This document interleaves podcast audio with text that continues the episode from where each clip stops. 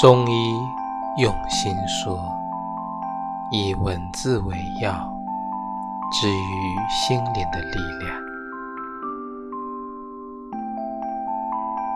每个人的心里都有一团火，路过的人只看到烟，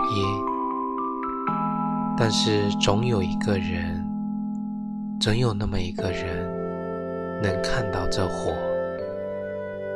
然后走过来，陪我一起。我在人群中看到了他的火，我快步走过去，生怕慢一点，他就会被淹没在岁月的尘埃里。我带着我的热情，我的冷漠，我的狂暴。